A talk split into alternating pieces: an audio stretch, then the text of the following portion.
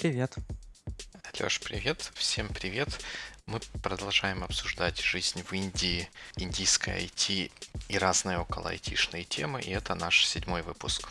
Доброе утро, Украина. Доброе утро, Индия. Что нового?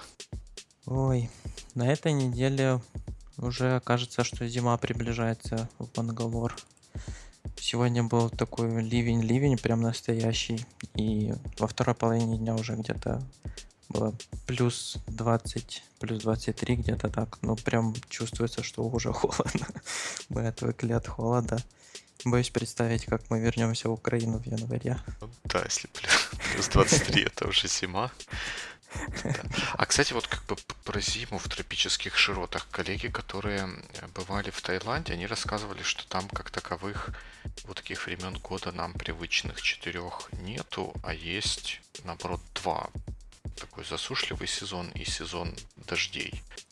Ну, здесь вроде тоже как-то так нам говорили, что сезон один, то есть его нет.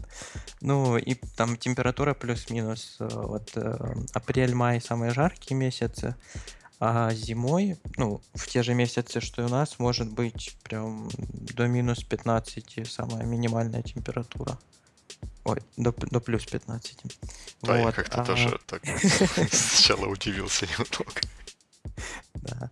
А, я общался еще с другими индусами из других штатов, то они говорили, что у них не 4 сезона, а 6. Какие-то там свои сезоны есть, там где-то на севере или на востоке Индии. Вот. Но какие именно, я уже не понял. Рассказали об этом сакральном знании. Ну, если дождь... это зима в основном проявляется в дождях. Не знаю, я думаю, в температуре и как бы в дождях, но они не то, что они часто идут, а просто другие какие-то. Мы летом, например, приехали, то дожди были почти каждый день, примерно в одно и то же время, вечером, но такие очень небольшие и короткие. А вот сейчас дождя вот до сегодня очень долго не было, несколько, ну, точно больше, чем несколько недель. И сегодня, когда он пошел, то прям такой, я думал, на полдня ливень какой-то. Ничего себе. И как, ну, ну, раз такое бывает достаточно периодично, там, наверное, все, все готово, инфраструктура, ливни, ливневки. Ну, не, не происходит катаклизмов от дождей сильных.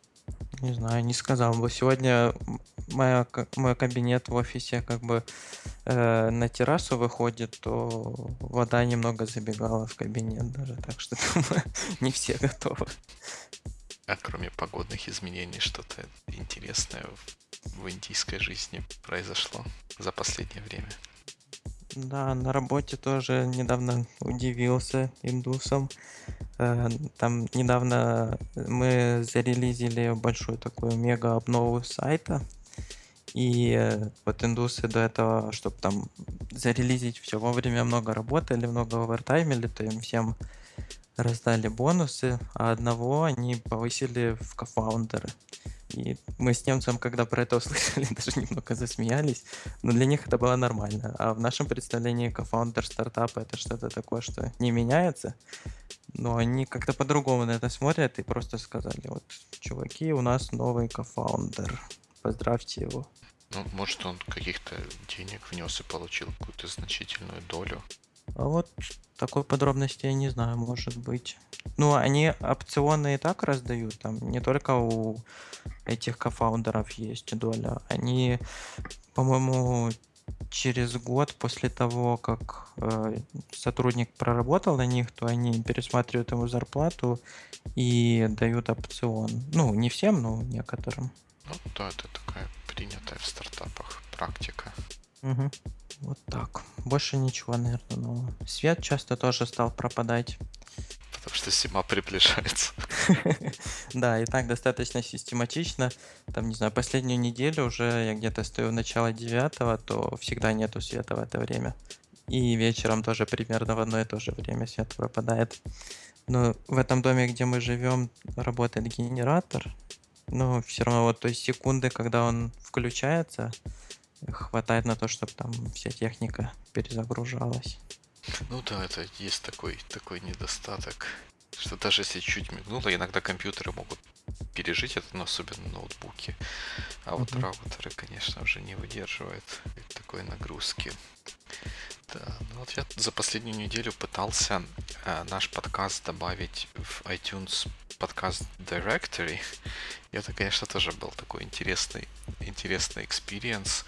Э, Поначалу, когда я пытался фид, который выдает SoundCloud, отдать iTunes, чтобы он его к себе принял, он упорно выдавал ошибку Technical Error, Please try again later. И прям ты пытаешься later, а он все равно выдает, и выдает, выдает, выдает. Я по- полез в интернет разбираться. Оказывается, оказалось, что он вот такое вот сообщение об ошибке, что вот, извините, у нас все плохо, попробуйте позже, выдает во, во многих разных случаях. Например, в случае, если картинка, которая при, приотачена к подкасту и входит в фид, какого-то неправильного размера или неправильного формата, что он ее не может прочитать. То есть тоже выдается такое же, такое же сообщение. Перепроверил все наши картинки, но ни- ничего, ни- ничего не получилось. И так вот не- несколько дней, по-моему, да, продолжалось. Я начал в Да. четверг или в среду это делать. А потом каким-то чудом, вот я уж не знаю каким, в субботу все-таки удалось. Он принял, а, принял наш фид, прислал письмо, что спасибо, что вы засобмитили к нам подкаст. Он Мгм. теперь находится на ревью. Как бы ждите. Ну вот, ждем.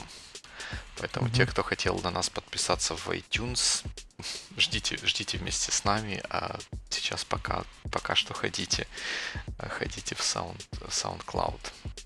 Кстати, я сегодня где-то читал, что Google что-то делает для подкастов тоже. Да, да, да, да, да. Я видел эту историю. Они, похоже, делают э, какого-то тоже конкурента iTunes из iTunes Podcast Directory. И нужно будет посмотреть, как он, как он работает. Потому что в том, что я видел, они дают не только ну, как бы directory, в которой подкасты можно находить, но и вроде как, по слухам, хостинг для подкастов, что можно прямо туда их загружать, и они оттуда будут, э, будут отдаваться. Надо, надо, надо смотреть. Да, да, надо будет посмотреть, может попробуем. Но я сейчас вот зашел проверить на сам этот портал для подкастеров, на официальную страницу пишет, что в моей стране это недоступно. Так что, может, да, в Украине это будет доступно. Да, ну, надо будет посмотреть, как, как это работает. Ну, И, и главное, чтобы не оказалось потом так, что Google это запустит с помпой, а потом через какое-то время тихонько убьет, как у него иногда, иногда это бывает. Ну да. А, кстати, еще такая ин- интересная э, вещь, связанная с Индией, проскакивала на этой неделе. Это то, что э, статья, по-моему, на Блумберге про то, что Facebook у себя внедряет э, 2G Tuesdays, э, когда Мгм. всем сотрудникам будет зарезаться скорость доступа в интернет, чтобы они, так сказать, на собственной шкуре прочувствовали опыт работы со своими сервисами в каких, на каких-то развивающихся рынках, и там прям прямым текстом написано, например, в Индии. А вроде ты же рассказывал, что так 3G достаточно много, или, или это потому что Бан- Бангалор центр всего IT, там все меньше більш окей. Ну да, IT-бангалор и всякое такое. Ой, бангалор, IT-центр и всякое такое. Но даже здесь 3G он есть, но не всегда работает. Иногда я все на телефоне его включаю, он просто не включается. Иногда там в 2G включается.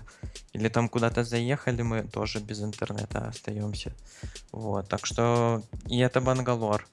И у меня мобильный оператор Тата. По идее, это как бы Один из один из самых Скорее всего, да. Хотя Data тут все делает там от соли до машин, до интернета и так далее.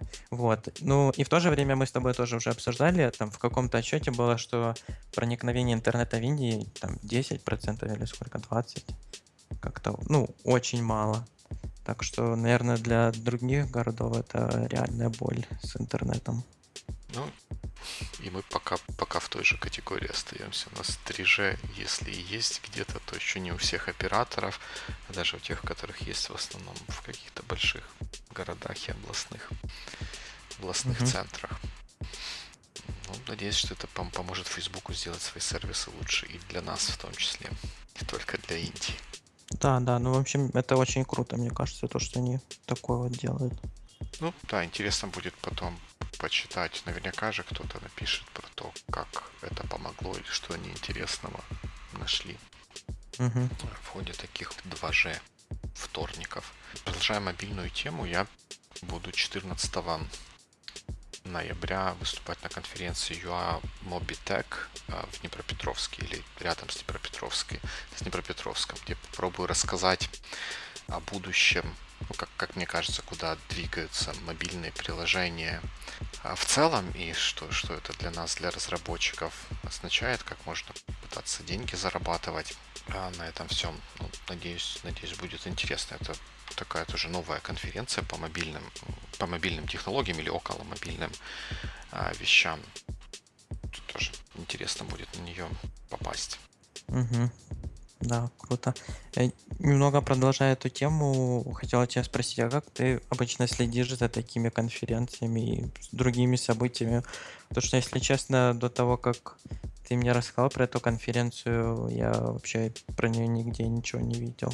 Это хороший на самом деле вопрос, потому что я тоже часто себя ловлю на мысли о том, что о каких-то событиях интересных узнаешь каким-то совершенно несистематическим э, образом, так что боишься, что есть какие-то еще интересные события, о которых ты просто, просто как-то как, как-то не узнал. Но я, по крайней мере, для, для себя чего делаю? Я подписан в Твиттере на Доу календарь, такой есть Twitter, Dow Calendar, который постит все новые события, которые на Доу постится. Там такой достаточно интенсивный фид, потому что он события со всей Украины содержит, но там можно, можно увидеть новое, что происходит.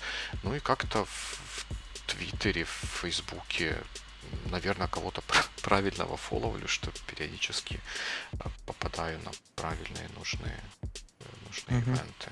Я тоже в основном на Фейсбуке как-то доходит до меня это и и еще подписан на Dow календарь тоже только через э, RSS Reader и, и только на события в Днепропетровске, то он мне менее загружен, чем твой Твиттер.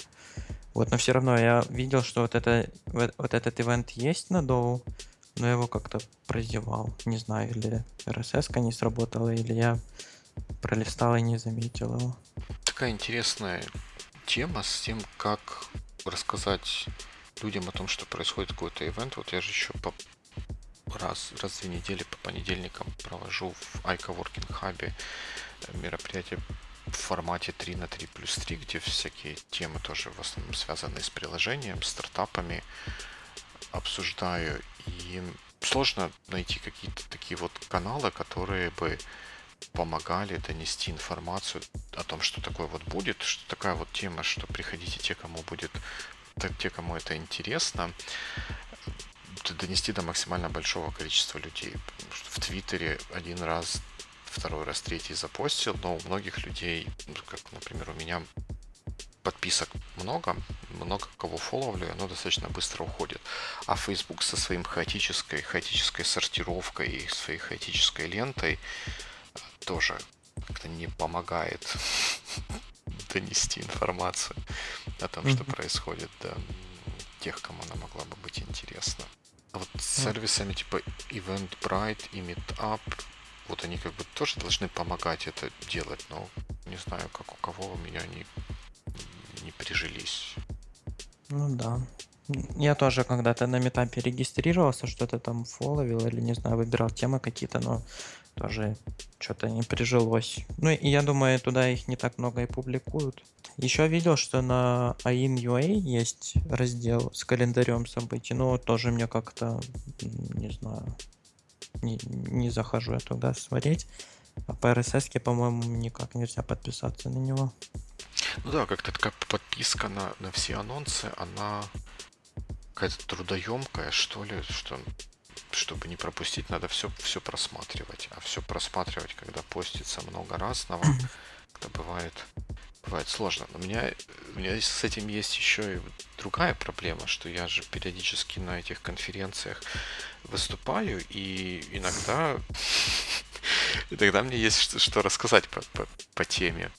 Давай, и мне хочется вообще как можно раньше узнать о том, что будет такой вот ивент, чтобы там, может, сконтактировать организаторами, предложить какую-то какую тему, или если предусматривает формат конференции подачу каких-то докладов, успеть подготовить тезисы, там что-то и, и подать.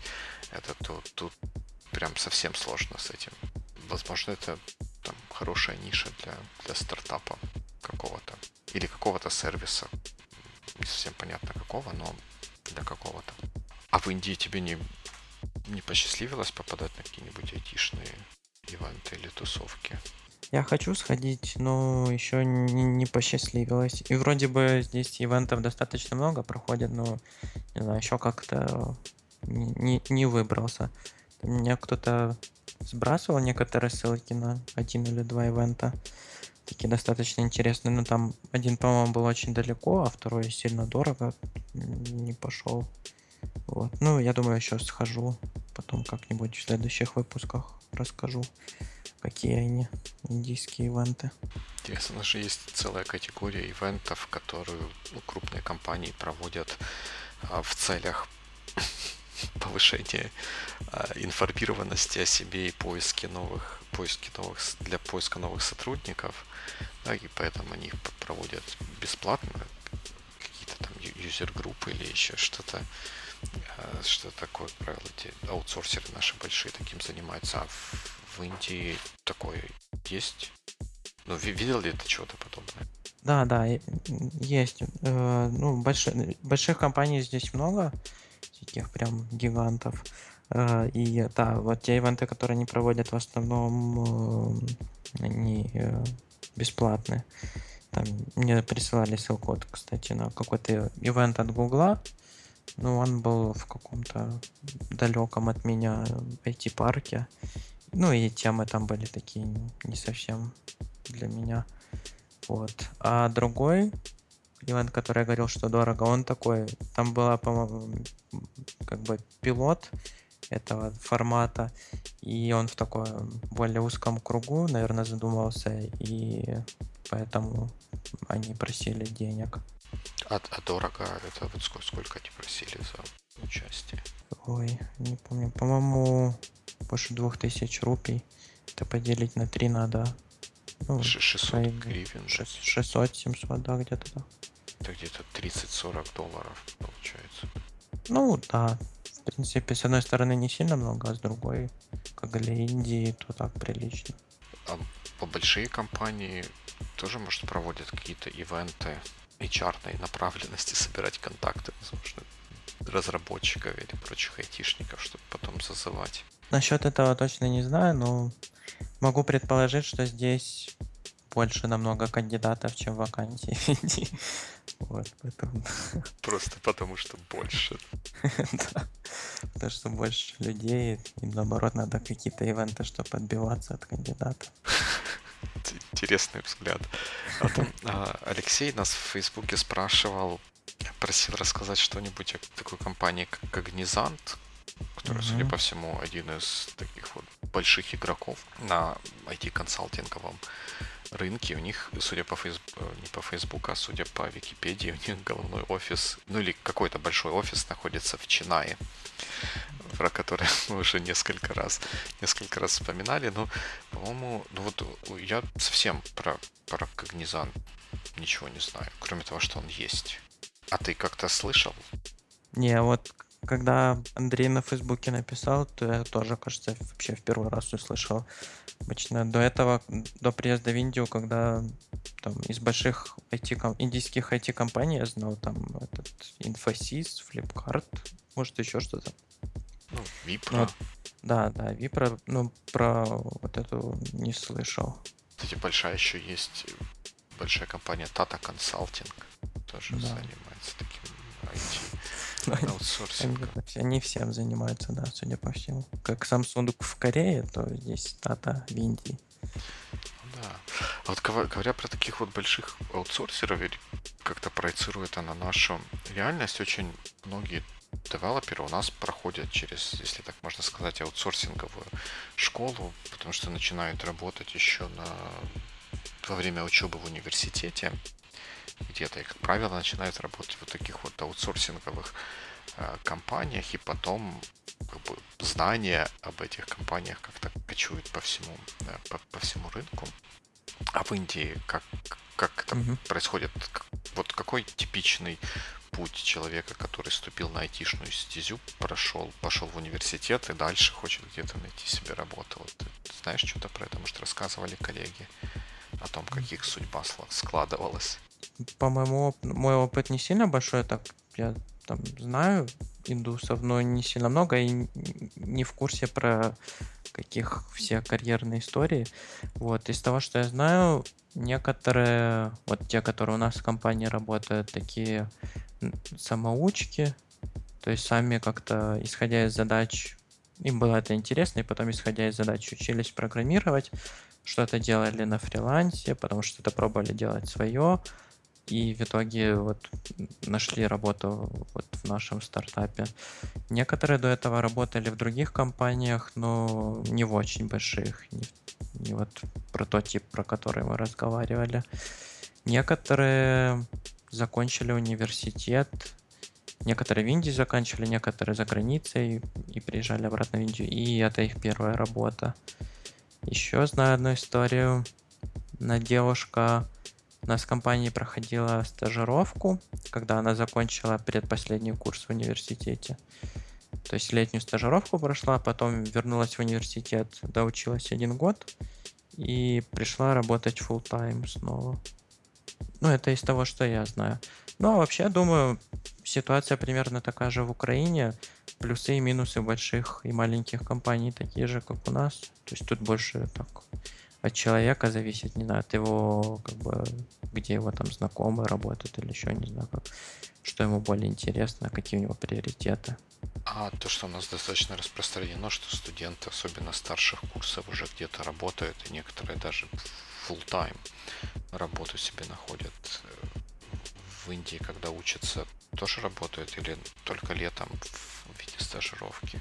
У нас в компании, по-моему, студентов нет. Вот те студенты, которые есть, они или сразу после университета, или у них короткая стажировка. Вот, так что, не знаю. Ну, думаю, думаю, что-то мне кажется, что без проблем можно в Индии совмещать работу на последних курсах. Не знаю почему, но почему-то мне кажется.